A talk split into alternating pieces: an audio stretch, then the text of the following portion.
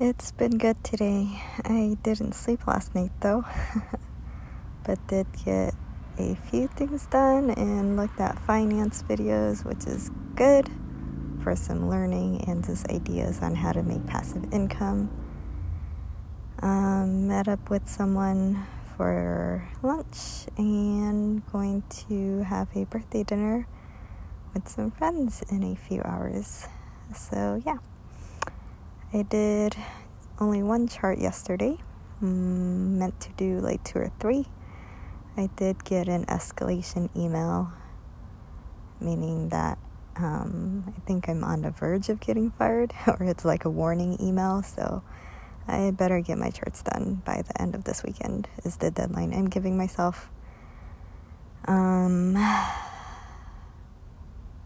yeah, I tomorrow will be working my butt off, I think.